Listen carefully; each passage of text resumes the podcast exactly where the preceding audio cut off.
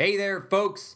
Episode number 67 of the Uticast. We are back once again, and today we are talking with Marra Avery Drayton of Avery Drayton Photography. Uh, plus, we're going to talk about the expansion of the Utica Zoo. Uh, we're going to talk about dating in your 30s. We're going to talk a little bit about the presidential debate. We're going to talk about the sad demise of the Players Theater presentation of Scrooge, and we're going to talk about our good times spent at the Uticon last weekend. All that and more on this week's episode of the Uticast.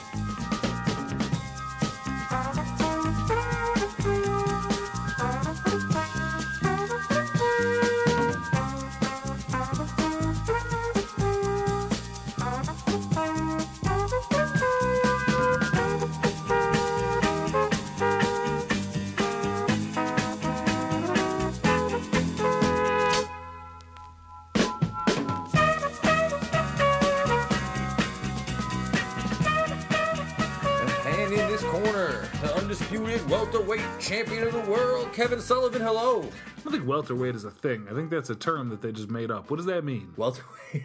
I don't know welterweight. I just think it's a funny. It's a funny weight to be. What is bantamweight? Bantam is a word for like a small chicken. Yes. Like the weight of a small chicken. Fighters that are the weight of a small chicken. Tiny small chicken weight. Whole thing's a scam. Welter is maybe a large goose. I don't know. I'm- Put put welts on people. well, I assume that we're going with a poultry theme if they're going to name. them Are they? I don't know. I don't know. I feel like you're probably a heavyweight though, Kev. You're a big guy. I think I would have to be. you would dominate the welterweight scene. I don't even know bad. what. Be bad. I think welterweight is little scrubs like you. Probably be wailing on you. No, I'm probably something dope like super flyweight. I just want to be super flyweight. Is that a thing? I'm disgusted. What are we? 50 seconds into this show. I'm disgusted. That's how I know I'm doing a good job. Uh, how's things, buddy? How you been? Uh things things are things are things. I had a three day weekend. That was great. Yeah, enjoying the It was luxury. great. Yeah. yeah, quite a bit. You know what it is? It's there's something special about knowing you have that third day that makes those first two days extra special. any day that you're not supposed to have off from work generally like usually is a nice day to have Unless it's a sick day. yeah yeah that's true but even not even still the sick day like if you've been having a specifically stressful week at work and you end up coming down with a cold or something where like you're not feeling good obviously not like debilitating sickness Sure. but just sick enough that you're gonna like lay in bed and like read all day or something like that that's not so bad There's nothing on this planet that makes me more angry than having to take a sick day because I'm actually like sick. I'm like I gotta I when you like legitimately have to take one because you're taking it to sit at home. A sick day should be used for emergencies. Sorry, as boss. opposed to like the regular days off where you're not sitting at home Well, that's fair too. no, there's there's something weird. I used to think about it. It's like when you were a kid, right? There's something weird about having a day off when you're supposed to be at school, right? When you're a kid and you're watching all the shows your parents watch at home, and you're like sitting on the couch and all your buddies are in class. You're like, hmm, wonder what I'm missing. I don't feel that way anymore. I know now. No, I just no, not anymore. Now as an adult, I'm like, I don't care what's going no on. no no, nothing's going on anyway Nothing's going on anywhere. Uh, hey, speaking of nothing's going on anywhere, uh, we we lied about uh, on the show last week. We did I li- know what one of your other segments is, and I thought that was going to be an amazing segue into that segment. But go ahead. Well, uh, we we talked last week a bit about the debate, the first presidential debate, which took place uh, took place last Monday night, it was happening shortly after we taped. shortly after we taped, and uh, we sort of did a, a sarcastic segment where we predicted what we expected the uh, debate to be. How how on point do you feel like we were? I don't remember what I said. I black. I've blacked out most of my election speak so far this season, but um. I was not prepared for Trump to look as bad as he did. I was amazed. Uh, it was bordering on self parody. Um, not that I think Clinton went out there and like shocked the world, but she looked like a million bucks next to him. yeah, Um, and after watching all that, I remember if you remember when we were watching, I was just laughing. yeah, it was I was like not to. howling, laughing Yeah, at stuff, and funny. like everybody else kind of giving me a look like, what are we even laughing at? And it's just what blew my mind the most is the next day when people go out there after having watched that and still be like, yes, this man looks like he's fit to be president. I haven't heard any coherent argument for that. Pretty much all election season, but specifically since the debate, I've heard zero coherent argument for how you could watch that man in that debate and think that that man belongs anywhere near the presidency of the United States. Well, the argument is you already thought that before you watched the debate, and oh, nothing that happened during the debate changed your opinion. I said coherent. Oh, coherent, argument. Yeah, right. coherent, Sorry. intelligent Sorry. arguments. My bad. My bad. No, look, it's it's the story of the election so far. Trump can say whatever he wants, and people will either be engrossed and entertained by it or disgusted and repelled by it. And it's already happened, and if it hasn't happened for you already, it means you're either on board or it will happen sooner or later. Well, sure, and that's the thing to remember about the debates is the debates are not for Clinton supporters and they're not for Trump supporters. The people already have their minds made up. People aren't there's there's never really been any debates, and this really, really, really proves it with how much of a car crash Trump was in this mm. past one. yes. But debates don't sway the people who already have their minds made up, right? Correct, yeah. Like you already have your mind made up, whoever you're voting for. I may have my mind made up, sure, all that stuff. When you watch the debate, there was nothing either of them could have done that would have changed that. What those debates are for is for the people who are all still on the fence, which Hmm. seems crazy. Anybody could be like that this year in this election cycle, but that's to sway the independents and moderates. And I have to believe that anybody who is an independent, rational person on the fence because they had misgivings about Clinton's, Hmm. you know, completely admitted, you know, issues and faults and things that have gone on, you know, corruption, all that stuff. People who are on the fence, I would have to imagine a lot of them watched that debate and were like, "Oh God, Yeah. oh God, Um, no, no." we tend to point people in this direction uh, every now and then. But uh, if you don't watch John Oliver, uh, go take a look on YouTube at his uh, his video he did two weeks ago about the uh, scandals relating to each candidate. Uh, it's it's a nice it's a nice look at at what you think you know about both. He Scandals. does a really good Yeah. job, even disregarding the fact that he's not allowed to really go at Hillary on his show. Well, yeah. Obviously, they're not allowed to because of you know his company gives money to her, Yeah, you know, right. vice versa, and all that. Even still, like he does a pretty good job of you know telling the truth. He's not really leaving most Yeah. things out, and he really. That guy has a knack for framing things in a layman's term. You don't want to spend three hours reading like backstories and backlogs and all this different information. Does a really good job of putting in a concise little bulleted video, pretty much. Yeah, uh, the English accent goes a long way too. It's very charming. One of the things I don't like the most about him, actually, when he's joking, his English accent gets really over the top, and a certain vein in his humor I find to be really off-putting. Only sometimes, like 10, 10 to fifteen percent of the time, I he's the worst in the world. But those other eighty-five percent, he's great. See, I think those snarky limeys can do no wrong. Love you I'll, guys. I'll point one out specifically next time because there's a there's a very specific shade or thing that he does. I'm fascinated by that. We'll get to that off the air. Uh, I want to share something that happened with you. I don't think I've talked to you about this. I was supposed to go on a date a couple weeks ago. See, I knew you were going to talk about dating when you're like, speaking of nothing going on, speaking let's nothing talk about on." dating. Uh, yeah, let's talk about dating. Uh, so I went. I was supposed to go on a date That Wednesday thing that Wednesday thing with that one girl. with that one girl. Gotcha. I had spoken to the girl that day, and Yeah. we had had text message conversation. Mm-hmm. And literally after the question came out of my mouth, middle of the day, because last time I had assumed we had plans Yeah, yeah. She was like, "Oh, you didn't call me all day. You didn't text me. I just made other plans." I was like, "Well, I thought plans were assumed, but okay, whatever. My mm-hmm. bad, right?" Mm-hmm. So now, mm-hmm. I send them the text message earlier in the day. Hey, what are you thinking about uh, for food tonight? A couple options. Like, what do you, what do you, what are you thinking food wise? What, what are you shaking your head at me for? I'm shaking my head, but you don't ask. What do you? Don't ask. Tell. people like. Tell. Take charge. I don't like to They, take they'll charge. find something. Well, there's the problem. Got to take charge. Got to take charge. Go Well, well, here you go. No response. All day. Date gets closer. I was like, all right, I'm not going to text back because I obviously Never again. respond. No, Yeah. I can't text back. Yeah. Never heard one this girl. unsolicited text message. You can never send another Yeah, one afterwards. never heard from her again from the sake of this date. Haven't heard from her since, really. Mm-hmm. Um, I don't know. How do I take this? What does that mean? Uh, I mean, I, I think you know what it means. You haven't heard anything, so there's obviously something else at play. I mean, See. who knows if another gentleman caller has stepped up to the plate? Maybe somebody decisive who's not like, hey, what kind of foods do you Um, like? Maybe a gentleman who's like, I'm going to take you to this place that I like and show you my world. I could show you the world. There's like.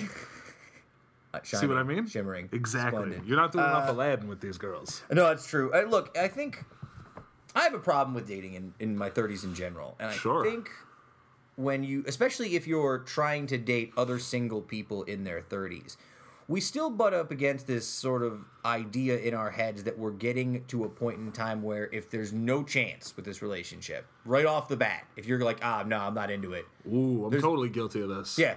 If there's no chance right off the bat, I'm not into it because I'm 30 years old and I don't have two or three years to figure out if I like this person because I inherently assume that every relationship I get into going forward should have some outcome that's worthwhile. Well, I think, and that that might highlight a part of the problem because for as much as that's a completely sane and coherent dating stance to have at age thirty, hmm. I think at the same time it can lead to you inadvertently.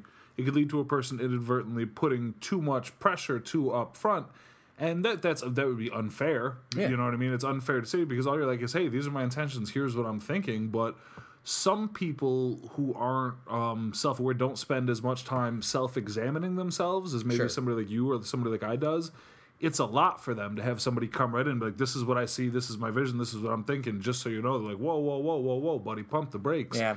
Even though they might be thinking that, sometimes you got to sort of backdoor it around because if you're coming in right up, right up front, it might seem like too much. But the other side of that is if you are a flippant 30 year old dude who's just going on solo dates, a lot of women aren't going to take you seriously. How you doing? Um, You know what I mean? Like, then you get this reputation for being, oh, well, this guy, he's 30 I- years old, he goes on lots of dates, listen, he's I've, single, he's I've, trouble. I've always been a firm believer of anybody who puts reputations like that forward on people um, isn't somebody whose time is really worth it. Fair. If you're very open and honest about who you are and what it is you're doing, be like, yeah, I do go on dates with a lot of girls and I meet a lot of girls because I would like to find this one person. And you, you know, it's important you to, if you're in that situation, you have to be honest with girls. Don't lead them on, tell them something it's not. You know what I mean? But there's nothing wrong with continuing to go out and try out different people. And just because you go out to dates, I mean, I'll go have a drink with just about anybody in the entire world. And at the end of the day, you know, if that's all you're doing for a date, well, what do you care if you went and got a drink with 10 different people last week? As long as you're not leading the people on and going forward. But I think people do get a bad rap. I think one of the worst, you know, one of the worst, most demonized words and things somebody can be called is like, oh, that person's a player. And it's not really like that person's a player. I mean, if you're going out there and you're specifically lying to people to get what you want physically and then just laughing as you kick them to the curb, yeah, you're a scumbag. But like if you're somebody you're out, in your early 20s. well, either well, everybody was a scumbag in the early twenties, but like either that or you know if you're out there just meeting different people, going out and being open to experiences with different people and being open and honest Yeah. about wanting to explore what life is, I don't think there's anything wrong with that. No, yeah. Uh, But you're right. In a small area like this, you don't want to get that certain reputation. But then again, sometimes with that reputation, people are curious. some people like They're the like, oh, reputation. geez, you know, I've heard that Sam Familaro's been out to his secret date spot 10 times this week with 10 different girls. I got to see what that kid's doing on dates. Yeah, what kind of date Maybe spot I ought to slide into the DMs. Mm, slide on in. Speaking of sliding into the DMs, folks, send us some mailbag questions, uticast at gmail.com. Also, if you want to go on a date with Sam, go on a date with Sam. Go Sam, a will, with Sam will take you on a lovely Good date. date. Hey, listen, you know Lovely what though? date. And here, and I gotta, I guess maybe we're going a little long in this first segment, but that's okay. We we don't have a whole bunch Compelling stuff. compelling. I think maybe I need to rethink the dinner as a date option. Oh, 100%.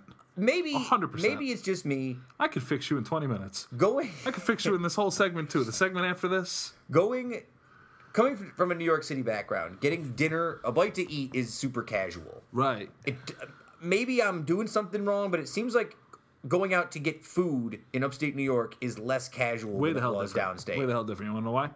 Bunch of reasons. Here's one of the main reasons. okay. People aren't okay. So if you're going to get a bite to eat somewhere, number one, I mean, there's a wide variety of different like styles of places to go and eat, and like different things to have and like that or whatever. Sure. But I think a lot of it is the fact that if you're going to get a bite to eat with somebody in your old neighborhood in New York, and you each take your different subway there, your route there, your walk there, then you go your separate ways. There's none of that weird like. Should I pick you up? Should we meet? Should we go here? And then we're sitting in the car. Then I'll drop you Free off. agent. And do I like lean over in the car? Do I walk you to the door? Like, and all that different stuff that goes on. Mm-hmm. Whereas just going to grab a bite to eat, it's super casual. It's like, hey, I'm literally taking a train through this part and we're passing out here. Like, let's mm-hmm. grab a bite and then each quickly go our own separate ways. I think that I think that dinner is too formal. Too formal. I think that whether Too whether formal. whether it truthfully is or is not too formal, I think dinner is perceived as being too formal. I think dinner is perceived as being too serious and too Right. formal, certainly for a first date. You make a fair point. and Got I to be think- doing something casual, something fun, something where you can keep it moving, keep it breezy, not just sitting there across the table looking at each other, being like, "So." I think that falls into my one of my personal issues, which is I don't particularly like to go out drinking in public. It doesn't have to be drinking. I know, but the general easy option would be let's go get a drink, right? Cup of coffee. Cup of coffee. Cup Walk of in the coffee is the other option. Let's go to the park. Walk in the park. That's pretty good. Walk in the park. Why don't we go down to the farmers market on a Saturday? Hmm. Why don't we go down to the museum on a Wednesday? You've never been to the Utica Public Library? Let's go check it out. We'll get library cards. They'll free. Each one of us will get a book for each other, and the other one has to read it. Hmm. This stuff is not hard. Yeah, but I got a lot. We, look, but me and these women are going to be spending a lot of time planning our dream weddings together before we do any of this stuff. So it's going to take. A If I know anything about you and women, I know that you will have the wedding planned long before you remember her last name. No, no, just the soundtrack is planned out. Everything else will make up on the spot. The soundtrack's been made since like. Is there 06. anything to a wedding besides the soundtrack? Not from my perspective. All right, good. Uh, yeah, dating in your 30s is uh, trouble, at least for me. I'll leave it at that. Uh, let's let's take a break. That was a long first segment. Uh, we'll be back in just a minute with the one and only Cliff Montanye.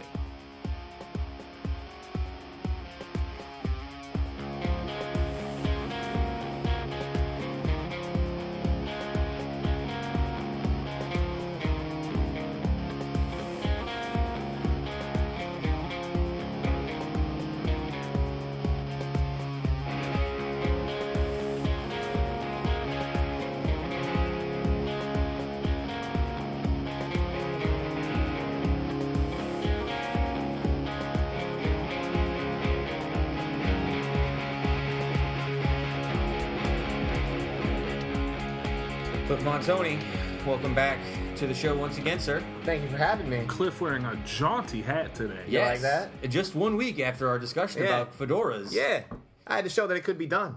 Now, Kev, we had this discussion. I can't tell if is this a fedora? No. This is not a fedora. Really? Okay. No, no. All right. No. Brim's too small. Brim's too small. Brim is too small for it to be a fedora. and that brim's too large. No, that's too small. That's Also too small. Also too okay. small. Okay. All right. All right. All right. I don't know what a fedora fedoras is. is like It turns out. your uh, fedoras is what like you'll see like 1930s gangsters wearing. Okay. That's the type of hat you see like you know the bachelorette party wearing in Vegas All right. All right. at the pool, Mm. or like Jason Mraz. Wearing a fedora. You got a Jason Mraz. See, he's not a fedora. Yeah, Mr. A It's to a Z. Jason Mraz hat. Yeah, Mr. A to Z. okay. All right. All very right. popular. All right. I'll work on it. I'll work on it. I it. think that hat is called a derby. A A derby. derby. pretty sure All it's a derby. Okay. Well, I like it. That's fine. is a I good like hat. it. I thought I'd wear it. You know, hats are one of those things that I always say if I had unlimited money, right? If I just had all the money, I would definitely collect uh, sneakers and hats. Yeah. Which is funny because I don't wear my sneakers all that often Yeah. and I don't wear hats all that often. I don't know why I'm fascinated by both items, even though I very rarely wear either. That is true. Uh, isn't it funny how like all the stuff you want to collect, like if you're had a woman where like I want to collect the stuff, is all like just little kid stuff. I Yeah. want like sneakers and baseball hats and Yes. you know like Yeah. You're just trying to recapture that that young glory. For yeah. Yep. Magic cards. Magic Maybe cards. that's just me. Well, magic cards are That's an just me. investment. Yeah. Those are worth money. Yeah. Right. Yeah. So are sneakers, right? are they? Yeah. Certain ones. Yeah. I don't understand how magic works. I had a. I played Magic for like one summer with some friends that I had at the time, and it was fun. Yeah. it was a lot though. Like getting into the collecting and building It's and like having it and like all that. It was like somebody let me like borrow a deck and I'd play with that and it would be fun, but it never seemed fun enough to like really delve into the way you need to to be good enough to compete with the people who do it as like a big time hobby. I'll help you out. We get off air. Don't worry. I'll No, help I'm you good. out. I no, mean, no, no, no, no, no. I I'm, hear you like, so good. subtly, and I'll help. I'm gonna I'm so You're all welcome. set. So all set. Uh, Guys, so um, before we move on to our topics this week, I just wanted to note: uh, Did you guys know uh, Katie was in the uh, was on the OD today, representing Made in Utica? Ooh. Katie Riley? Katie Riley, Hell yeah. Made in Utica's Katie Riley, representing in the OD today. Apparently, we're kicking into high gear after a summer of events. Hell yeah. That's what I was told. Good to know. I love it. Queen Katie, Queen of uh, Queen of the City. It's funny how she's the most visible Made in Utica member now. Since Well, she should be. The rest of us are animals. It's true. We're all filthy, filthy Kinda animals. savage, yeah. dirty Yeah, savages. yeah. Uh, yeah, shout out to them. Uh, guys, I want to talk, though, about the Utica Zoo expansion, which is our primary topic for this segment. Uh, I would like to have a good friend of the pod and uh, Utica Zoo um, representative Mike Beck come back on the show to talk about this sooner than later. Mike, if you're listening, call me, bro. Slide into the DMs. Or send us a mailbag question. Uh, but the Utica Zoo, after 102 years, you guys know it's 102 years old? That seems crazy to me. But I think it would be really interesting to go take a look at what the zoo was like hundred years ago. Yes. Like see what was up there in like 1920. they should do a historical section, like the history, like the timeline of the zoo, like a pavilion. I could see that maybe backfiring though, because what if the history is not that like rich? That shows their rise to prominence. Anyhow, uh, well, they have they have unveiled earlier last week. I guess it was on the twenty seventh last week. Their seventy five million dollar master plan to update, improve, and expand in an attempt to make it one of the premier uh, regional destinations of tourism. I like it. Yeah, uh, plans include the building of an Asian temple that overlooks the city, uh, African and Adirondack based habitats, as well as a living rainforest. Sounds awesome. Uh, this is a quote from Utica Zoo uh, Executive Director Andrea Heath. The zoo is strong, stable, debt free, and we're ready to dream big. Uh, all things considered, the renovations will take about 10 years. Wow. So, I would like to see. Um, it's one of those things because it's really tough, and I think you said something really important right at the end there. Is it's tough because like when you get when you look at these announcements and stuff, it's so easy to get gassed up. Like I saw their announcement they rolled out, and they got pictures of like animals they don't have now. Like Yeah. they're getting giraffes and orangutans and all these things they want to get, and all these plans and all this stuff, and people get so excited. But people need to realize that in order for good things like this happen, you have to be willing to take the time, mm-hmm. and it is going to take probably eight to ten years to really build all this. It won't just be next summer and like, oh, how come this isn't the San Diego Zoo on the Parkway? But I think all things considered, man, I've always been a big proponent of the Utica Zoo. I think it's an awesome Hmm. thing that we have in this city, and I think it's such a unique thing for a city of our relatively small stature. Yeah. And I would love to see people going out and supporting it more, and I'm glad they're giving more reasons for people to come out and support. Yeah, I agree. I think we're very lucky based on our size to have a zoo like that. You know, like I'm from an, what 40 minutes away Yeah, and it was something so. you know that that we knew about as kids and that we came to visit as kids so uh, it's a it's a tourist destination and we're lucky to have it i look forward to it expanding uh, in the background, if you hear Kevin pouring out that, that delicious beer, it sm- smells great.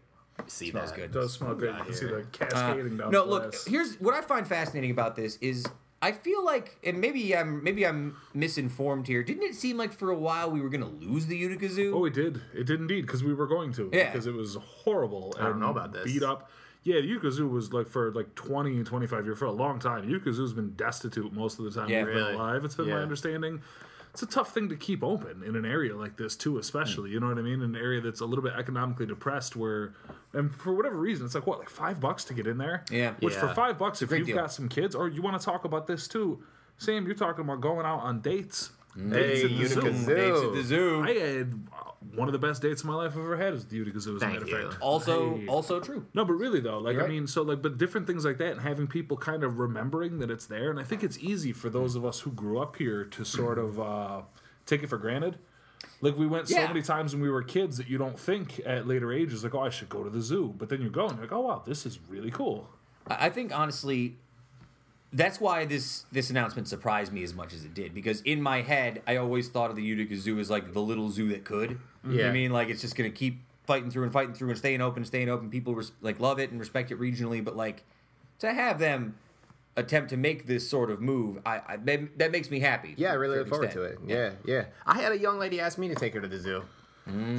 solid pokemon collection there from what i know Ooh, Yeah, there- yeah. There's that as well. Yeah, Yeah, but guys, I yeah. gotta tell you, I I checked the source. Yeah. my, my millennial source. You looked at the it. high school. I Yeah. talked to the millennials. Yep. and they told me that Pokemon Go, it's over it's all over, guys. Oh yeah, it's, Yeah, it's it's been over. over. yeah yeah It's over. Uh, yeah, yeah. Uh, before we move on from the zoo, though, let me get you guys. Give me one animal you would want if you could choose any animal the zoo doesn't have yet that you'd like to see the zoo acquire. uh, for me it's a penguin Hands Penguins. down. yeah Yeah. yeah yeah Yeah, penguins are tight. yeah absolutely Yeah. They have penguins at the Central Park Zoo if you're ever in Central Park, folks. Uh, quite the show. Um it's tough because I feel like I just my my right off the cuff answer is lowland mountain gorilla, of course, naturally. But I feel like as much as I love the Utica Zoo, and this is no shade or no disrespect to them, but like animals like that are notoriously hard to take care of and the you know time, live in good quality of life and stuff like that. And I don't know if they have the full on resources to put in like a gorilla habitat, but if they did, that would be amazing. That or some sort of aquarium feature. If I Yeah, could get in there and get a look at Yeah. like some sharks and Yep. octopus and things like that. That'd be tight. Uh, certainly, gorilla enclosure would be top level. Uh, never forget Harambe. We miss you. Um, I would say more than anything else, I would like not a new animal. I would really like them to bring back some sort of bears. They used to have bears at the Utica Zoo when I Grizzly was bears would growing be up. tight. One of my favorite things to look at. I found bears very fascinating. Um, I'd also like to see them revamp that reptile room. Big fan of reptiles, even though it always smells in the reptile room. Yeah, rooms. just more snakes and reptiles would be great. I love, yeah, that stuff is cool. Do you? I hate to even say it because it seems it's a strange conversation. Do you buy into this like relatively recent trend? I feel like where people are against zoos because they're animal prisons. Do you, do you buy into that and all? Some, I mean, I bit. get what they're saying, but at the same time, a lot of it seems very like self-congratulatory in the fact like, look at how good I am when I say that I Right? think zoos are Okay. bad. Look at how good I am. Like, look at, I get that we shouldn't be just snatching these animals, Right. these endangered species, out of their habitats to chuck in some tiny, terrible little concrete cage at the zoo. I understand all that, and I'm not going to disagree. Number one, these animals that are already in captivity, nothing you can do with them. You can't release Sure. them, so you've got to keep them. So here we are. If they breed, and also I think you're seeing more of a move of zoos to turn into more um, conscious consumption based like preservation places Right. and a little bit more like refuges than just like you know probably if you went to a zoo in the 1950s they're probably just literally throwing these animals in concrete Yeah. cages being sorry about their luck i think people are being a little more conscious of taking care of them and i don't think that bringing five bucks to the utica zoo is supporting some major evil in the world Right, and you notice the people who say dumb stuff like this they're always tweeting about this and stuff you know the people who say this stuff on their iphone that was made by five year old japanese girls Yes. so It's very true. you know, i mean like pick pick your battles, I guess. And the zoos just isn't one of mine. As long as they're being humane, they're trying their best. I think that it's a cool resource for the community, and it helps people see these natural gems that are the animals to incentivize young kids to want to prioritize them and hold them closer for longer as they become more and more endangered as we take their habitats. I need you so much closer, animals. Shout out to Ben Gibbard. Uh, any thoughts about the zoo before we move No, on? that's totally it. I mean, I obviously have you know questions of ethically sustaining animals, and uh, Hmm. we have seen that certain SeaWorld uh, Yeah, has you know yeah. some issues with ethically sustaining and taking care of animals that probably shouldn't be in captivity. But for the most part, zoos do a very good job of taking animals that would have otherwise been endangered and probably didn't belong in the wild and taking care of them. something about aquatic animals particularly because the idea that the ocean is such an infinite expanse of space Yeah. something about taking an oceanic animal and putting it in a tank is very unsettling to me more than like if you put a gorilla in a gorilla habitat or an elephant in an elephant enclosure with other elephants something about putting a killer whale in a tank is very unsettling No. I think I think what it comes around to is um, if you were to look at that a little bit deeper, and it was funny you named the other two mammals that you named. Um, yeah, I mean, even though you know whales are mammals and all that stuff, Right. the two land mammals that you named is I think um, animals of a certain level of intelligence, specifically emotional and social intelligence. Sure. I have a tough time with locking them up, and it's one thing if you put a gorilla in a five acre enclosure. Like whales are huge and they need a Right. lot of space to proliferate, but I think there's a tough time to put anything like orcas, Yeah. dolphins, elephants, gorillas. yeah. uh, Not not even great whites. If you could find, I mean, great whites would die. Great- because yeah, they you- don't- You, Immediately, lit- you literally can't. But like with those animals that are smarter and so much more social, I think that's where you start to bring in a lot more ethical questions than just like, if you've got a big tank full The of like, dolphin's a big one. tropical fish. Yeah. Orca even more so. Yeah. You know what I mean? And all of them, like these animals that are so smart and need that stuff, that is really where you start to run into questions. We'll even have like emotional sophistication. So you're starting Yeah. to talk about animals who have emotions and emo- Mm-hmm. like emotional states and having to care for them and just not being able to do that in an enclosed area. Did you guys see they took pandas off the uh, endangered species list? No. They're Really? off. They're back. Yeah. Pandas are back. Hey, now. pandas are back. They're on the list of threatened. I can't wait to get mine. they're like a step up to threatened from Oh, endangered, but never I guess they've been booming in uh, in China, and so pandas are off, which is great news. That is good news. Yeah. Ah, yeah. shout out to the pandas Yeah. love that enjoy logo Have you Uh, guys? Sorry. Have you guys seen the uh, the the Vice thing on wildcats? no No. There's a really great Huge one. danger Of the, they should all be shot. uh, one of the one of the really great uh, early Vice videos. Uh, if you go to watch Vice, is on um, owning wildcats as pets, and it's fantastic. Everybody should take a look. at it. Yeah. Yep. I see. Well, is that different than like a feral cat? I've seen girls who have like feral cats that are like half wild cats. I'm talking about. That's that's not what feral is. Well, like the ocelots, right? Like if you, Yeah. yeah. What's that?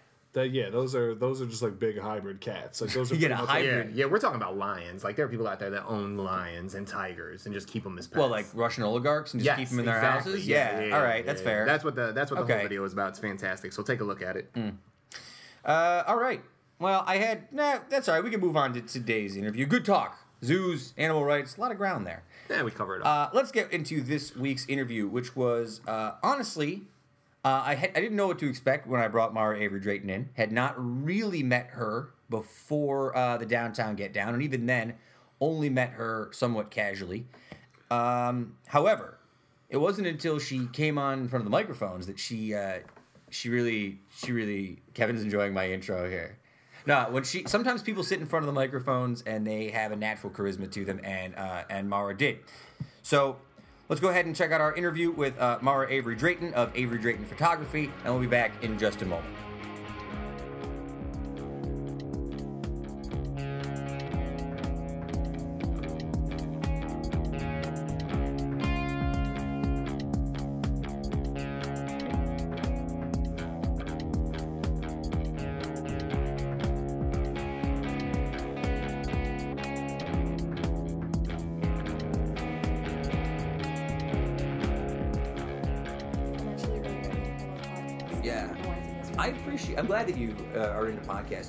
It's not always. A lot of times, even people who come to do the podcast are sometimes thrown off What's by. a podcast again? and why am I on it? Yeah. My mom was like that. She Yeah. she does not understand the concept of how to listen to the show. She doesn't have like a she. I have to pretty much do it on her phone for her. I'm like, I'm just gonna pull it up for you. No, I totally get it. I totally get it. No, I love podcasts. I'm stoked I'm on one. I hope I have enough to talk about. Well, no, you definitely do, and uh, we're happy to have you on. Uh, and of course, for our listeners, we are talking to uh, Marra Avery Drayton. I hope I said that. Is that correct? Yes, right, good. perfect. Uh, and I actually, uh, I'll start here. I did a little bit of research because, as I've mentioned many times on this show, I am a capital P, uh, lowercase J professional journalist. so I do my I do my research. Okay. Uh, a couple things. Uh, one. You're a Capricorn as well as me. You're three days. You're, you're three days away from me. I'm January 10th. So Wow, yeah. that's exciting. I don't know too many Capricorns, so this is special. We're a rare breed. We're a very rare breed. We are. Um, this is awesome. Uh, but the first time I was ever presented with you or your work uh, Mm-hmm. was actually at our Made in Utica downtown Get Down Festival. It was Uh, great. You seem to at least know casually our good friend of Made in Utica, uh, Dirty Jurors, Mark Simon. Yes, yeah. Yep. I started getting into photography a little bit after he did, Mm-hmm. and I was really young, so I started seeing him do really great things. So whenever I had que- whenever I had questions, he'd always bounce them back to me, and we'd work back and forth. He's he's very smart. Well, he put you over pretty well. He said he told me that you were very good. Oh, So- fantastic. And and by the way, you're still young.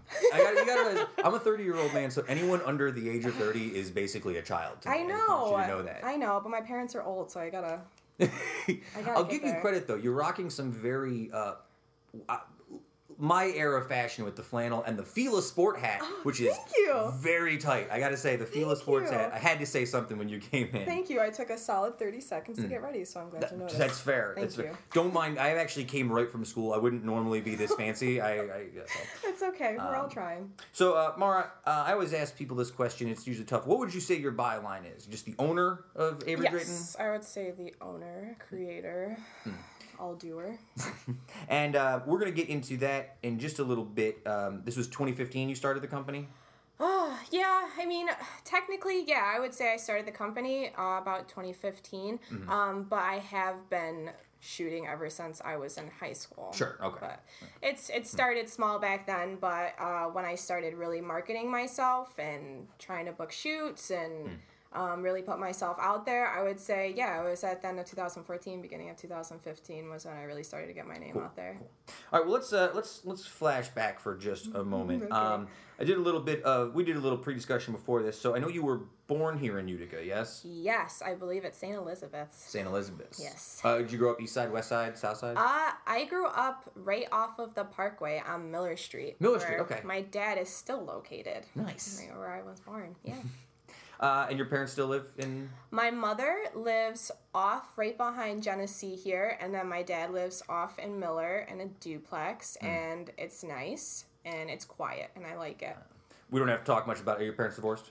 Uh, they were never married. Ah, That's why my name is Huh. hyphenated. Okay, I see that makes Which sense. Which is good. I'm, I'm glad you asked that because a lot of people ask me that question. And yes, it's because they haven't been married. My mom is Avery and my dad is Drayton. Interesting. I was Mm-hmm. going to ask you about that actually, about whether that was uh, like a decision as a couple or. If, No, I would rather have one, but I realize having two last names switches up a little bit, makes a difference. So Hmm. I like it. Very nice. Are you still? You obviously close with your family still? Uh, yeah, we're pretty close. Um, yeah, yeah, I would say we're close. We're not the most normal traditional family, but for as normal as we are, uh, we're pretty close. Yeah. Well, why do you say that? What makes you guys so? Uh, you know, I didn't really have a traditional upbringing. Like I said, my parents weren't married. Um, I have a half brother who lives in Florida who I am very close with, but for the majority of my life, we didn't really see each other, not for any personal reasons, but because brothers will be brothers and go off and make their own mistakes and come back. But no, we're all really close, but in a really dysfunctional, unique,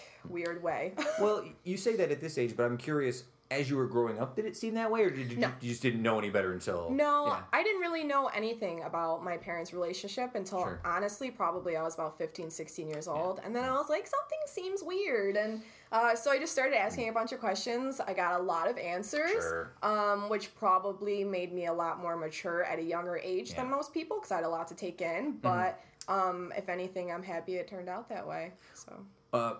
so from on my end, my parents were divorced when I was eight. Okay, Um, yeah. So again, I think when you are in strange or non-traditional family situations, and it does sort of force you at an earlier age to come to terms. And I, I talk about this all the time on the podcast. Mm-hmm. You come to terms with the fact that your parents are not just your parents. Your parents are people who just happen to be your parents.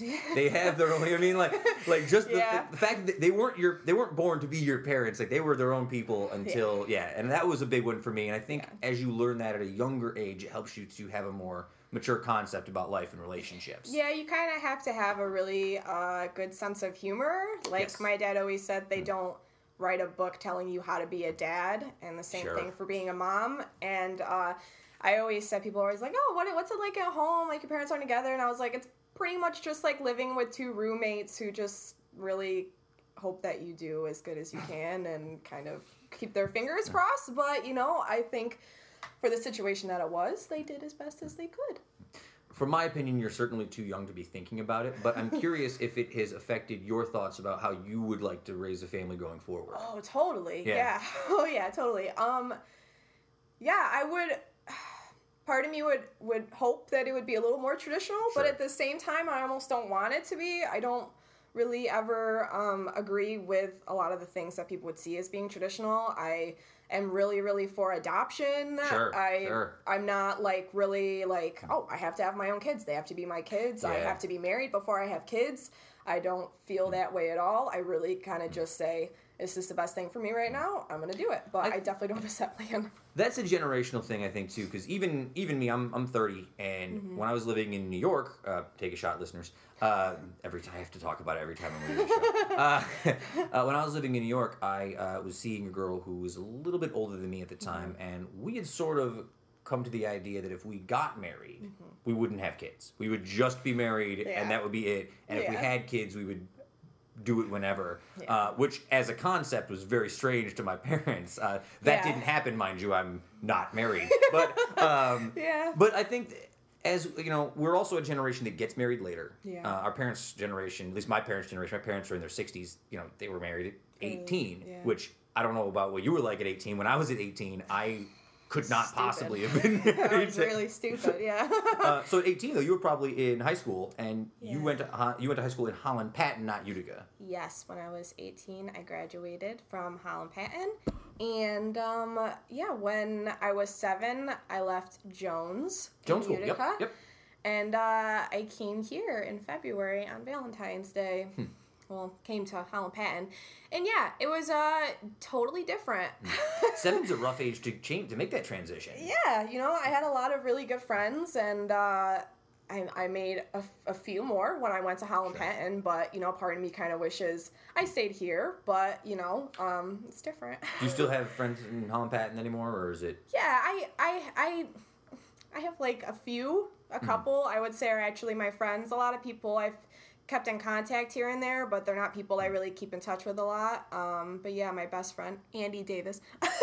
Shout out to Andy Davis. Shout out to Andy Davis. Um, she's my best friend, but a lot of my friends come from Remsen, so Sure. because Remsen and Holland Patent Yeah, kind of meshed right, together. course. But yeah, that's about it. But I've I've seen a few people that I actually went to Jones with and stuff in the past, and they kind of turned out just like I did. Hmm. So you were into photography in high school as well? Yeah, yeah. Uh, one of the first one of the first shoots I ever had was I. There was a lot of kids that I found out couldn't really afford to have senior pictures done Yeah. when they Oh, were wow. in high school. Huh. Yeah, so that was kind of like my first project Nice. was taking senior pictures for kids when I was in Yeah. high school. I actually took my best friend Andy's when I was in high school, and she still talks about it to this day. And actually, a lot of them I was pretty surprised by what I was pulling back then for for senior portraits. But that's when I kind of figured out. I was like, oh yeah, Hmm. no, this is this is gonna be good. If you had to categorize yourself as a, as a high schooler, were you like a were you a cool kid? Were you a nerd? Were you a punk rocker? Were you a Oh, gosh. grunger kid? I was someone in high school, and I was someone when I walked out of high school, and they were completely different people. When I was outside of high school, I was definitely more of a punk rocker for sure. Hmm. I was going to shows all the time, making a lot of friends there. But when I was in school, I kind of had to blend in. Sure. Um, Makes I sense. already kind of stuck out to begin with when I went there. um, uh, I don't know how to say it. There's not a lot of black people in Holland Patent, so No, it was um, very different for me there, probably for most people that were there. So I kind of most of the time tried to blend in. Hmm. I guess if you asked other people when I was there, maybe they would have said I Hmm. was popular, but I don't know. I I would like to think that I got along with everybody. Sure. So I was mainly into sports. So Uh, we're gonna get into that in just a minute too. I have some hot takes about that. Um, so uh, I was a MVCC grad uh, earlier. I went to Proctor, and then uh, in 2004 through six, I was at MV, and I got my liberal arts degree. Okay. I did have a lot of friends at MVCC who were involved with the photo program there. Now you Yeah. went to MVC. You went with the photo program as well there. yes, I got my degree in photography, technically fine arts, but yeah. Can you speak a little bit to your time there? What you learned? Yeah, it was um it was it was really great. Uh the the teachers are really cool. They've been there for a long time. Um the studio is really great. Honestly, probably the best thing about the photo department there were the TAs, to be honest with sure. you. They were super passionate. Um they just they I feel like I feel like they cared almost more than some of the Sure. teachers did because they were just there and they were super helpful and they even kept in touch after I graduated. Hmm.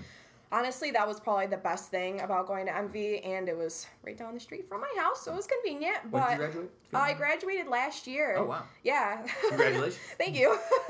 but yeah, it was um it was it was fun. It was fun. The first time I went to MV, I didn't go well, the first time I went to MV, I went for my photography degree. And then I left. Yeah. And I went to OCC for Oh, yeah. a year Yep. and I was going for communications and I was like something's not right. It's not fitting right. Mm. This area doesn't fit well with me. This degree doesn't fit well with me. So I came back home. I was like, I don't know what I'm going to do. I'm just going to work. I worked at the Sears Portrait Studio for like Yeah, years. Portrait Studio. I worked there for years. Um, Probably dealt with my poorly behaved nephews and nieces oh, somewhere probably. along the way. I think I dealt with everyone's poorly behaved nieces and nephews, but it was fun and it was rewarding. Um, but yeah, and then after that, I kind of was like, I need to get my degree and I need to just like do it and just go with it and I did and I'm really happy that I did. I think I waited too long to do it, Yeah. but like you said, I'm still young so I feel No, good you, about you it. didn't wait too long. I, believe me, I, I think about it sometimes. I'm back in grad school uh, now for the first time. I was in college in New York City. I was in college here. Yeah. When I left college in New York City, I was like, I'm, no more college. I'm, I'm- I'm, burned out. That's a lot. And now I'm back in school because I can't stay away. Right. I don't know what it is. I just like to be in school. I love school. I know. I feel like that. There's the first Kanye album had the skit where he was talking about collecting degrees and like there's all these pieces of paper. That's all I think about all the time. I know, I know, I feel the same way. I completely agree. So let's get into uh, a little bit of the photography portion here. Um, I don't mean this in a negative way. There are lots of photography companies around here. There's so many. so many Talented, photographers, yeah. and and so many of them are talented. It's not. I'm not. I'm not singling out anybody here and there, but certainly as as someone who knows this, Mm-hmm. you're obviously trying to find a way to separate your photography from other people's. What would you say, in your opinion, separates your work, or what you try to do to separate your work from other photographers? Well, honestly, that's probably that's that. It's hard because you know there's some amazing wedding photographers around here. Oh, yeah. There are some amazing uh, photographers for advertising. There's amazing videographers. There's so many talented artists around here. But I think the only thing that really makes me super different is the fact that there's not one thing that I do. I mm-hmm. don't really specialize in anything, and that may be my downfall. Sure. But right now, I really look at it as an advantage because there's so many opportunities, mm. and I feel like every time I try something new with my photography, I grow as a Sure. photographer and I learn something about myself. And I think what makes me different is that I can be really versatile, mm-hmm. and regardless of I'm shooting something for advertising or portraiture or weddings or events, I kind of bring the same thing to every um, every project that I have. Um, But I never really know the end result. I, I feel like as a I feel like as an artist, um, I, I put a lot of effort into everything that I do, even if I don't know where I'm going with it. Well, I'm, I'm glad you refer to it as an artist because I think sometimes when people think of photographers, they think of it as like a job and not art. no, right? it's art. uh, but there's a certain amount of you have to be creative on the fly. You Yeah. have to be uh, you have to be aware of your environment and the Yeah. opportunities presented to you, and there is artistic. Uh, uh, qualities to that, Yeah. and I think when people hire a photographer, sometimes they're like, "I just want this, do this for me, and that's it." Like, you know what I mean? And I don't I think try to steer away yeah, from that. Yeah. I do. Um, So I always talk about it on the show. Uh, there would not be a Uticast if it weren't for my love of Marc Maron and Bill Simmons and all the podcasts I listen to. Yeah. For you, photography, who were your early inspirations? Like, what drew you into photography early on? Um, actually, I was kind of born into it. My mother is an artist. Wonderful. Um, she does abstract painting, pottery. Uh, but she first started doing photography. So at a very young age, I had a camera in my hand or in my face Sure, at all times. Um, when it came to photography, she wasn't so much creative uh, in the sense that she was just kind of technical. Right. Her creative aspects kind of flew into other forms of art, other mediums of art. But um, yeah, I mean, I think my inspirations for photography kind of came as I grew older. My love for it came when I was really young, but the older I've gotten, um, the more I'm inspired by other people. Like uh, Annie Leibovitz is really big to me. Richard Avedon is really big to me when it comes to portraiture. But I don't really like to um, focus too much on inspirations because I feel like I kind of lose myself a little true. bit in it. It's. It's good to build off of other things that I've seen, um, but I kind of like to just block everything out Mm. and just kind kind of build from the bottom, which is probably my downfall because it's really hard to just you know. It's certainly hard, Yeah. but you can feel more confident about Yeah. what you've built because you feel like you've created that foundation and built on top of it. right? Exactly. That's why it's it's it's almost harder for me to come out with mm. work really really really consistently all the time. Like some people come out with new work every single day. And sometimes that's really hard for me because I don't want to put out anything until I have mm. looked it over up and down forwards and backwards and it says everything about myself and not anyone else unless mm. it, you know, obviously my art involves someone else. But yeah, that's um I've, I've always thought about that. People always ask me what my inspiration is for photography and stuff like that. And I'm kind of just like, I don't know, everything, I Yeah, guess. no, it's, there's nothing wrong with having a wide range of inspirations. Yeah, Um, yep. Now, this is a common question. I talk with photographers all the time about this. Um, in today's digital world, Mm-hmm. you see a lot more people utilizing digital cameras because of the ease of use and certainly the cost of buying film. right. Uh, how do you feel about this side? Do you enjoy working with digital cameras? Would you prefer to work with film if you could? Is there a difference? Do you notice it? Oh, there's definitely a difference. Mm. there's a huge difference to me. Um, when it comes to film, I'm all about black and white film. Black and white. Um, I did film all throughout college. Um, I've noticed a lot of people think that people don't really use film anymore. Um, but I think if you're there's a really specific message that I think you're sending when you use film mm-hmm. that in no way can you replicate with Yeah. digital, but digital is so much more convenient. And it gives you so many ways that, that it's like okay the only time that you can really use your creativity when you're shooting film is right when you're shooting. The nice thing about digital is the post-production part afterwards where it's like okay well I, I shot this and i thought about it and i have all these feelings mm-hmm. about it and i'm looking at it and the longer i look at it the more different I feel about it. So I'm going to tweak it here and I'm going to tweak it there. But in a sense, that's kind of worse because maybe you just want your picture to come out the way that you felt it should be at that time. Maybe not two hours down the road when you've looked at it so long that you almost hate it and you're just like, I just want to change everything about it. I don't know if this translates across platforms. I was a musician growing up, and that was always the always the argument for guitar players was a tube amplifier or a solid state amplifier. Solid state being a digital amplifier. The difference you got with a tube, which is an actual glass tube with a fuse in it that heats up, is it has that real warmth to it that you cannot replicate with that cold digital sound. Yes. I don't know if I'm sure warmth translates to film in a certain way, but I don't know if it's along the same lines. It does. It's definitely there's like this really like raw, real time feeling that you get when you look at film, and that's why you know, I feel like if I feel like when you look back on your computer and Facebook's like, oh, look at this memory that you had five years ago, and you're looking at this digital picture on your screen, and you're like.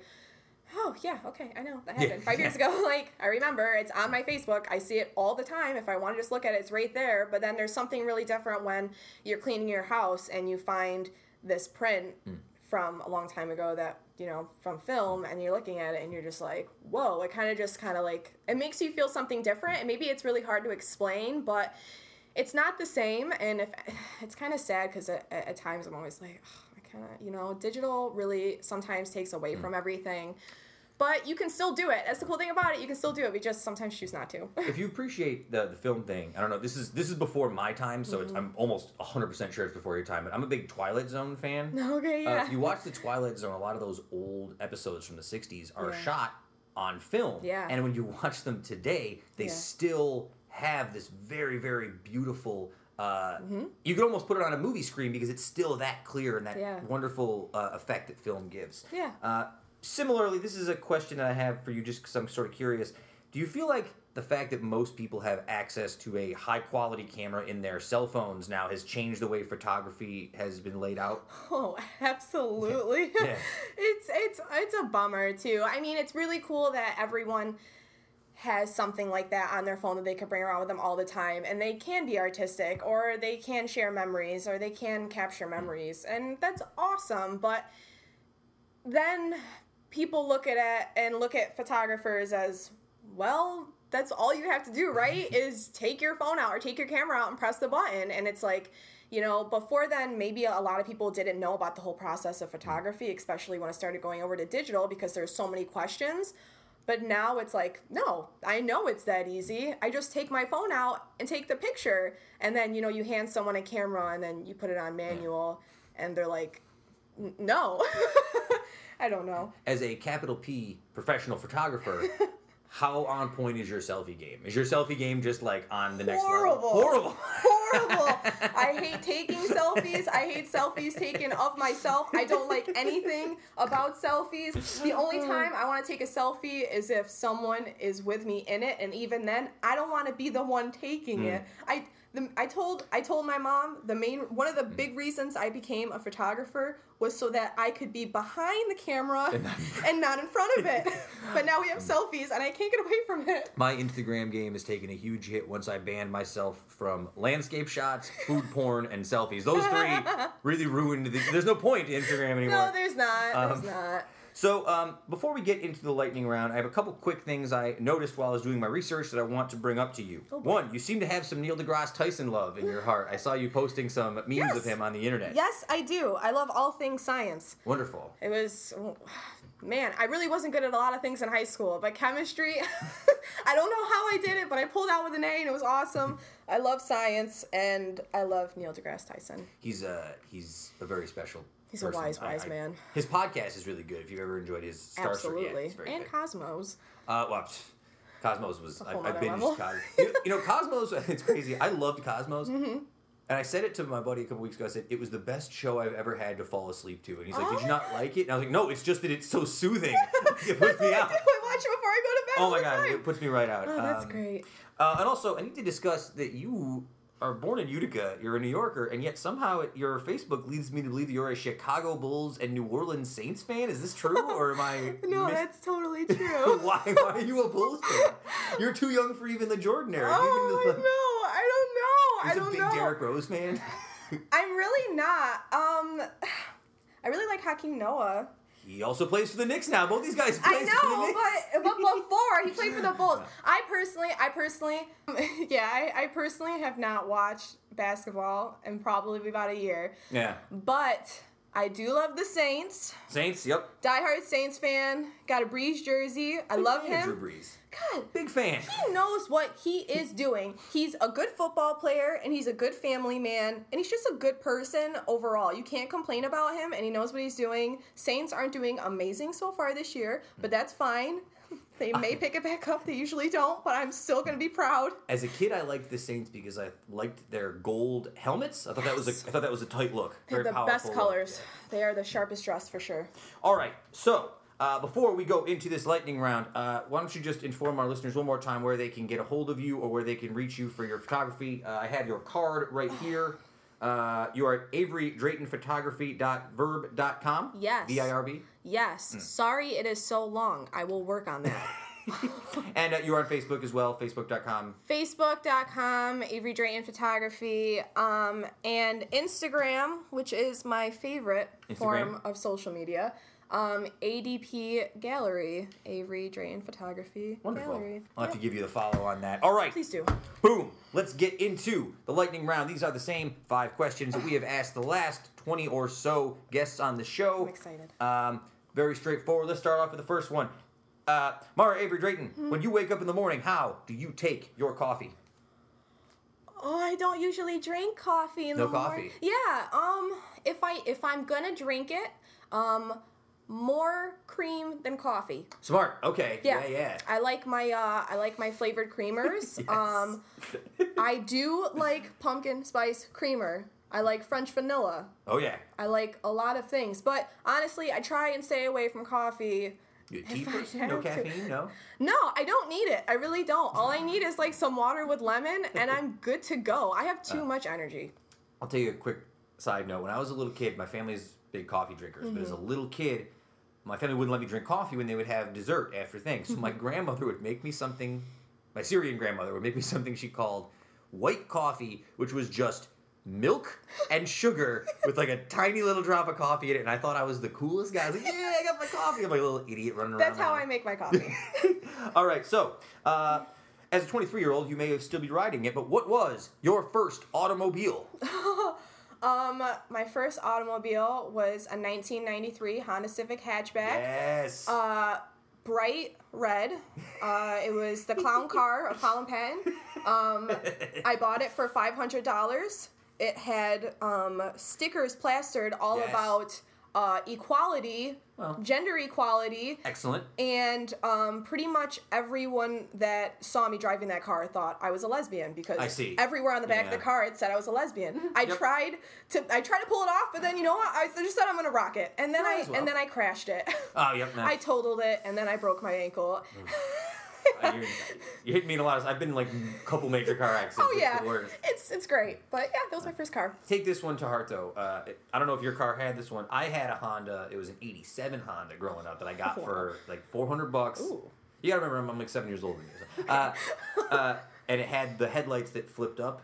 That was a tough look. I know. No, you think that. you say that until it's freezing cold out and your car's covered in snow and then your lights won't come up and you have to jam them open with your uh, windshield wiper. Yeah, I've done that many Have times. Have you seen the eyelashes on car that a lights real now? thing? It's a Oh, real God. thing. They have enormous eyelashes on cars. You should get those. I have seen the the trucks with the the genitalia that hang. Oh. like, you know what I'm talking about? Like, they, yeah. Yeah. those are gross. Those Don't ever buy those, folks. I love guys that drive trucks like Do that. you? Yeah, Is- is that's that how I one? know. That's the one. I should go talk to Guys, him. now you know. If you want to impress Marra, just get a car with genitalia on the back. That's what I Um, like. So, in that first car, or if not in that first car, where did you attend your first concert?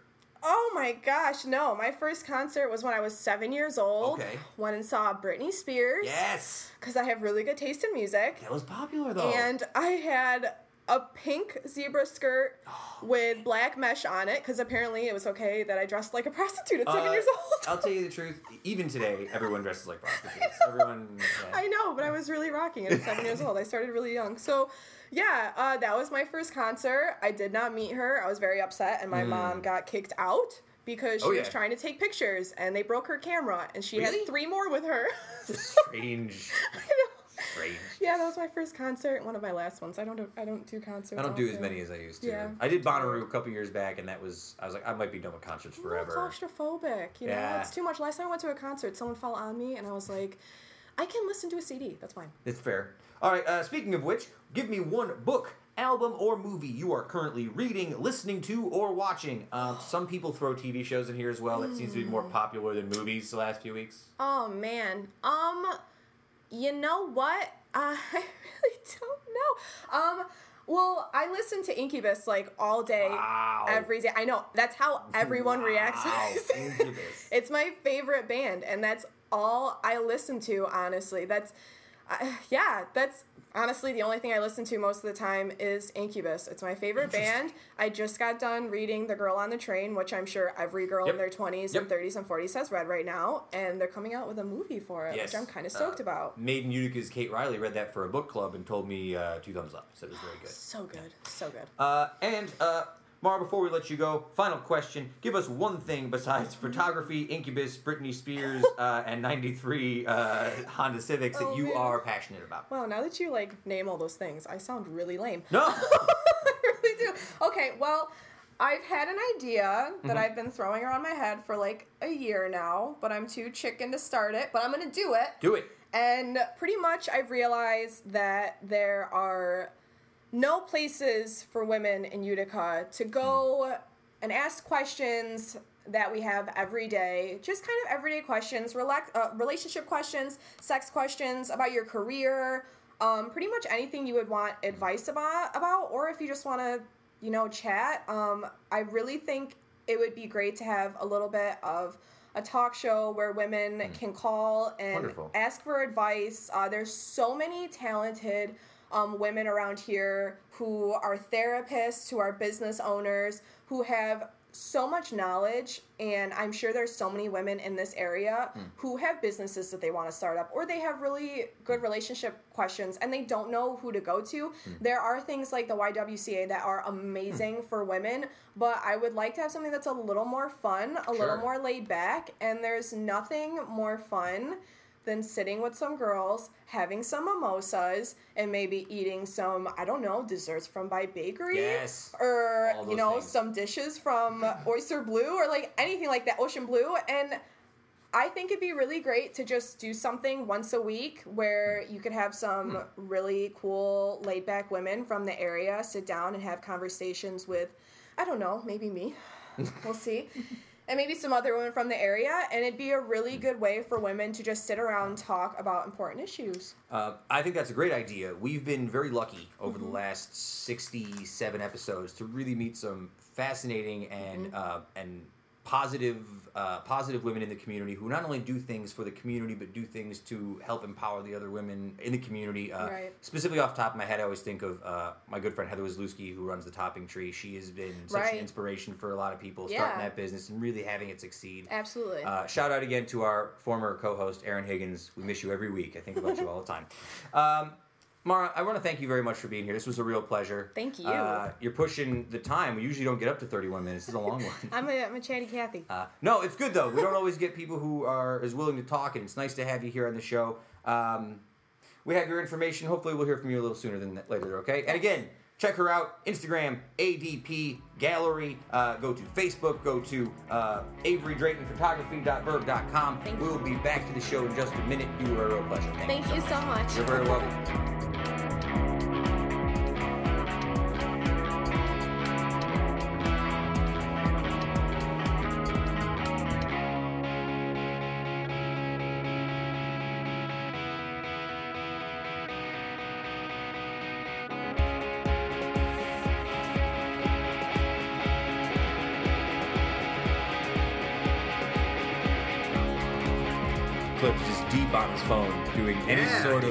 Any sort of research about this potential WikiLeaks uh, thing that could quote unquote what was it you said ruin the election, change the election, Shake up, shake, up. the That's election. per them. Yeah, I didn't make that up. That's per the, per them. So we won't be covering that in the show this week, obviously, because it's not released yet. But Next Cliff week bel- we'll be well shook. Cliff Yeah. believes that by tomorrow morning you'll all be very shook. Very shook.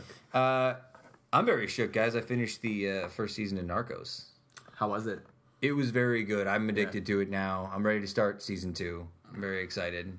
I don't know. Just wanted to point that out there for you folks watching Narcos. Why is that because Cliff's wearing his Narcos hat? It is kind of a Narcos hat. Uh, Guys, ready for this week's history lesson?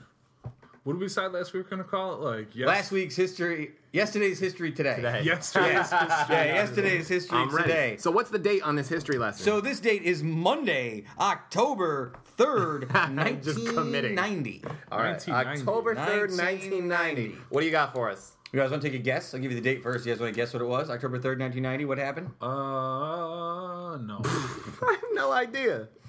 Uh, less than one year after the destruction of the Berlin Wall, East and West Germany came together on what is known as Unity Day. Since 1945, when Soviet forces occupied Eastern Germany and the United States and other Allied forces occupied the western half of the nation at the close of World War II, uh, divided Germany had come to serve as one of the most enduring symbols of the Cold War. With the gradual waning of Soviet power in the late 1980s, the Communist Party in East uh, East Germany began to lose its grip on power. Anyhow, East and West Germany reunited after 45 years on this day, yesterday, in 1990.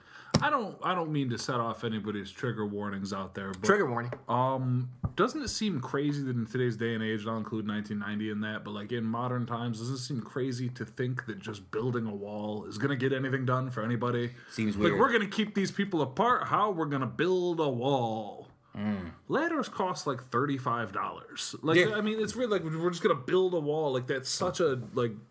Ancient Greece solution Yeah, to your yeah. problem of keeping people separated. Remember how long that wall was up for, though? Yeah, yeah, the whole thing. But like, it's Yeah, just it's that crazy was to up me. there like for a wall long still time. going on. of course, but They were burning their money for heat at that point. right, right. Uh, well, I would say that in 2061, when we tear down the U.S. Mexico wall and we laugh about this, we can say that we were here talking about it in 2016. I'll be president. You'll be president yeah. that time. Yeah, yeah. I'm looking forward to it. So I'll be in Canada, is what you're implying. Hi, come on. You'll be in the cabinet. Yeah, that's very nice, buddy. The Utah cabinet. Hey, uh, all right, so let's uh, let's move on. I want to talk about something, uh, and I think I might be the only person who has any real uh, personal uh, link to this. Uh, but this is a story uh, for all you local theater buffs out there that's kind of sad.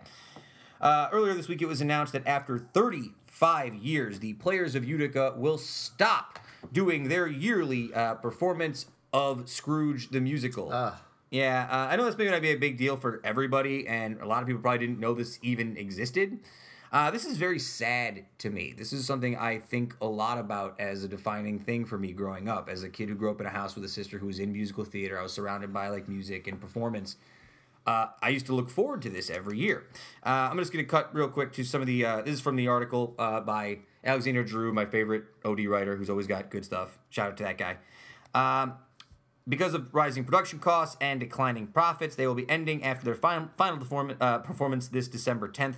Uh, rising production costs and declining pro- uh, profits seem to be the reason a lot of things close. Yeah. Just throwing that out there. Um, this is purely economical, says Joanne uh, Marmone Mox, the uh, board VP of Marketing and Development. Uh, cost of royalties has gone up as well as rent, uh, rent and wages, and it is no longer profitable. Um, this used to be the primary funding source for Players Utica since like 1981.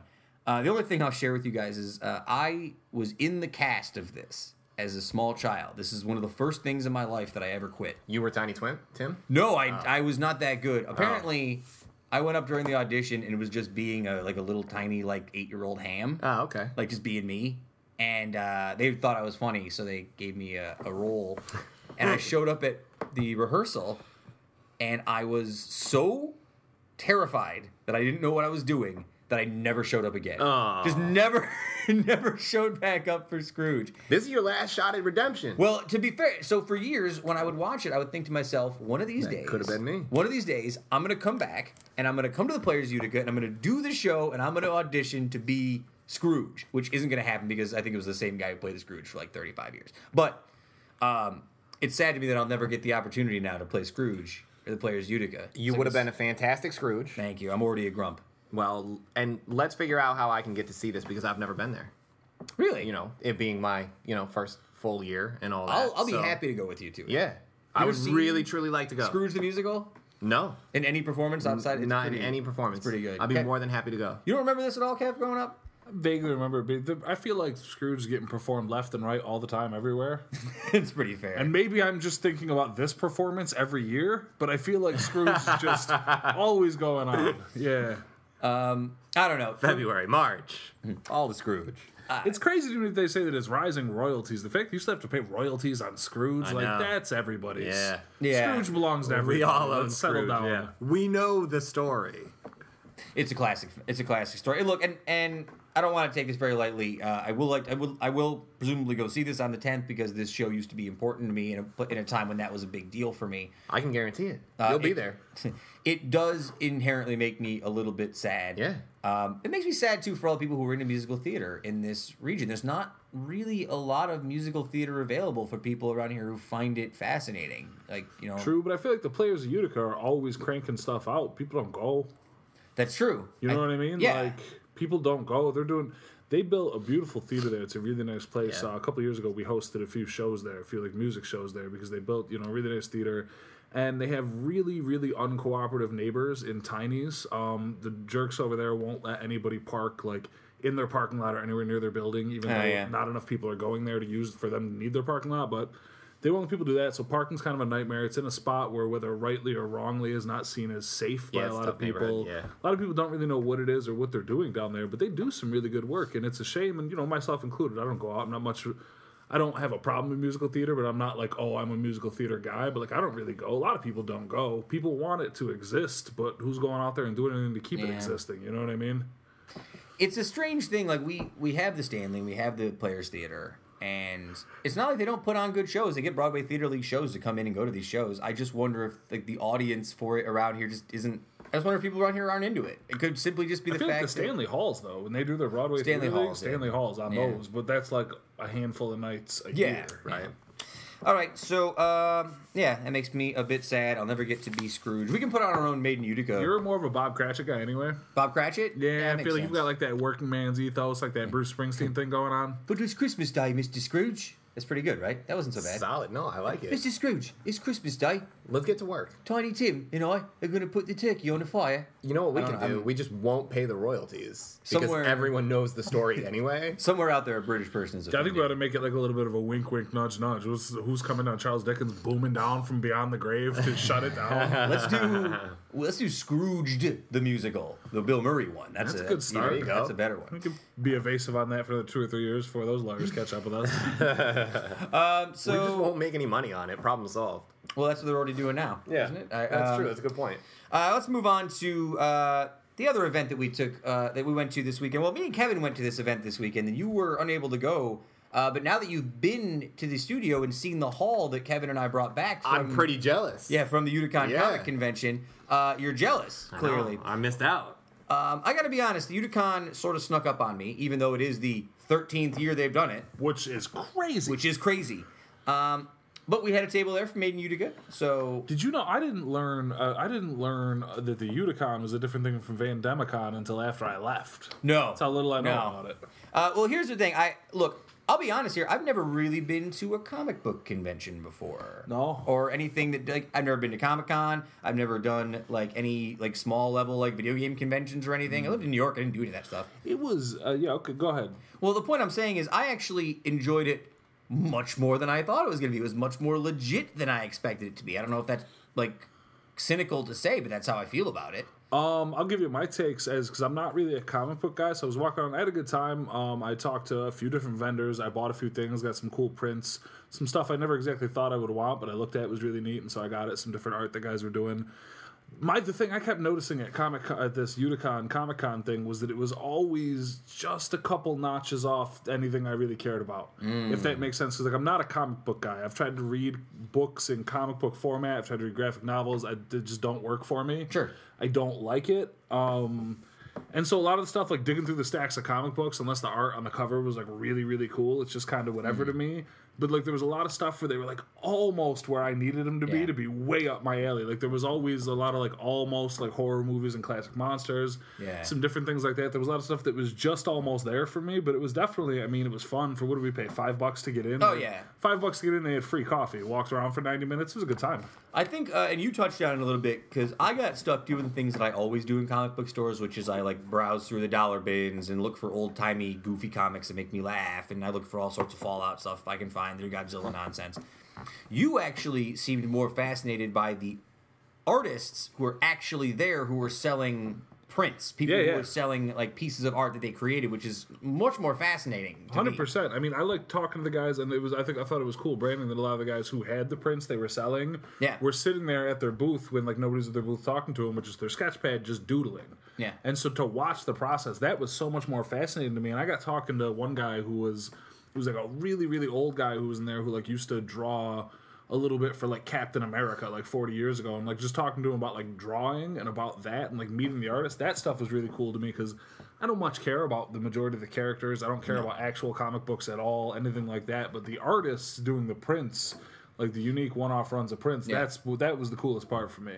I was expecting more cosplayers Yeah, there was less cosplayers than expected. That one good Darth Vader, that one good Harley Quinn. That was about it. that girl dressed as Harley Quinn was doing the Lord's work Yeah, she Um, was. Ooh, I missed out on that. The Dark Yeah. Lord's work. Yeah. Yeah, the she- Fair enough. She was indeed. I saw a lot of Harley Quinn though, four or five Harley Quinn jackets. I saw that one kid in the busted up Darth Vader helmet. Uh, I saw that kid walking in dressed as Link when we were leaving, and I could Hmm. secretly sense how mad you were because I remember when you were Link for Halloween like five or six years ago. You know your costume was way better than that Way guy's. better. His costume Yeah. was weak. and I Yeah. could see you getting Yeah. like tight when I he wish was walking I, by you. That costume is lost to the world. It vanished. Damn, I was Over- gonna borrow it. Yeah, over the years of moving between apartments, it's just gone. Who knows? Great costume though. Did see good friend of the podcast, Mr. Delachase, the Holidays Comic Squad. Oh yes, that's right. The Holidays Comics crew. Andrew was also there. Uh, gave him a good high five. They were pretty busy. I didn't get a chance to talk yeah, to they them. were They were indeed. popping off. They were indeed. Uh, and before we move on today, uh, Kev, you brought this up to me. I didn't know this. I didn't know that Ben Affleck was making his own Batman movie. Yeah, he's come completely What? unhinged. He's gone unhinged. He's uh, writing and producing and directing a Batman, a standalone Batman movie called. You ready? Ready. The Batman. I'm gonna tell you right now. Second best Batman ever made.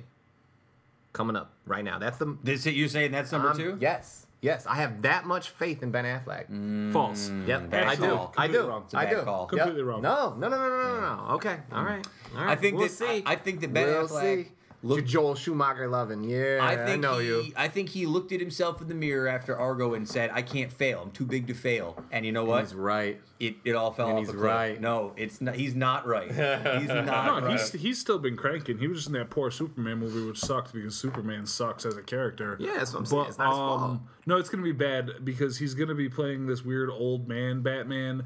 I, we're just we're oversaturated on Batman right now. That is Like true. That's something not like- Ben Affleck's fault. Don't bring him into this. Well, it's yeah, but it, it's it's his fault for trying to go back to the well one too many times. all right, we'll see. We will. Are we ready for another Batman movie? It's That's not that that's what I'm saying. away, that's what I'm saying. man. It's Like, too much. People are exhausted with the Batman. Dude, they're re-releasing all the Harry Potter movies back into theaters like they didn't just come out less than like ten years ago. Like, That you can do. Those people are animals. The Harry, the Harry Potter true. It's like Star Wars are people. sick. Yeah. And if you can keep if you can keep making the money, that's one thing. But like to do another, it's like the same thing with how they got like they've made like ninety different Spider-Man movies in the last ten years. It's like at a certain point you have to let the character breathe a little bit. Yeah. yeah, And like just going back and doing something called the Batman, where it's just like an overarching statement on just Batman, that's too much and it's too broad. We'll see. You know what I mean? Um, Well, in honor of the Batman, I'm going to attempt to do the outro in Batman voice. Though. Oh, Jesus. Here we go. Follow Cliff Montanye on oh. Twitter Oh, at actually Cliff. Follow Kev Sullivan on Twitter at underscore Kevin Sullivan. Follow me- understore. underscore. Don't make me say it twice. It hurts my throat. Where's the trigger? and I can't do it. I can't do it. it hurts That's my it. voice. It's over. Uh, follow the Uticast at Twitter at Uticast. Send us a letter at uticast at gmail.com. Uh, follow me on Twitter at sfdoom. Instagram at Uticast. Uh, I think that's pretty much man in the it. mask. Man in the mask. The man in the mask. Man in I the know about you, SF Doom. SF Doom. Uh, folks, we will catch you next week. Thank you once again. It's always my pleasure.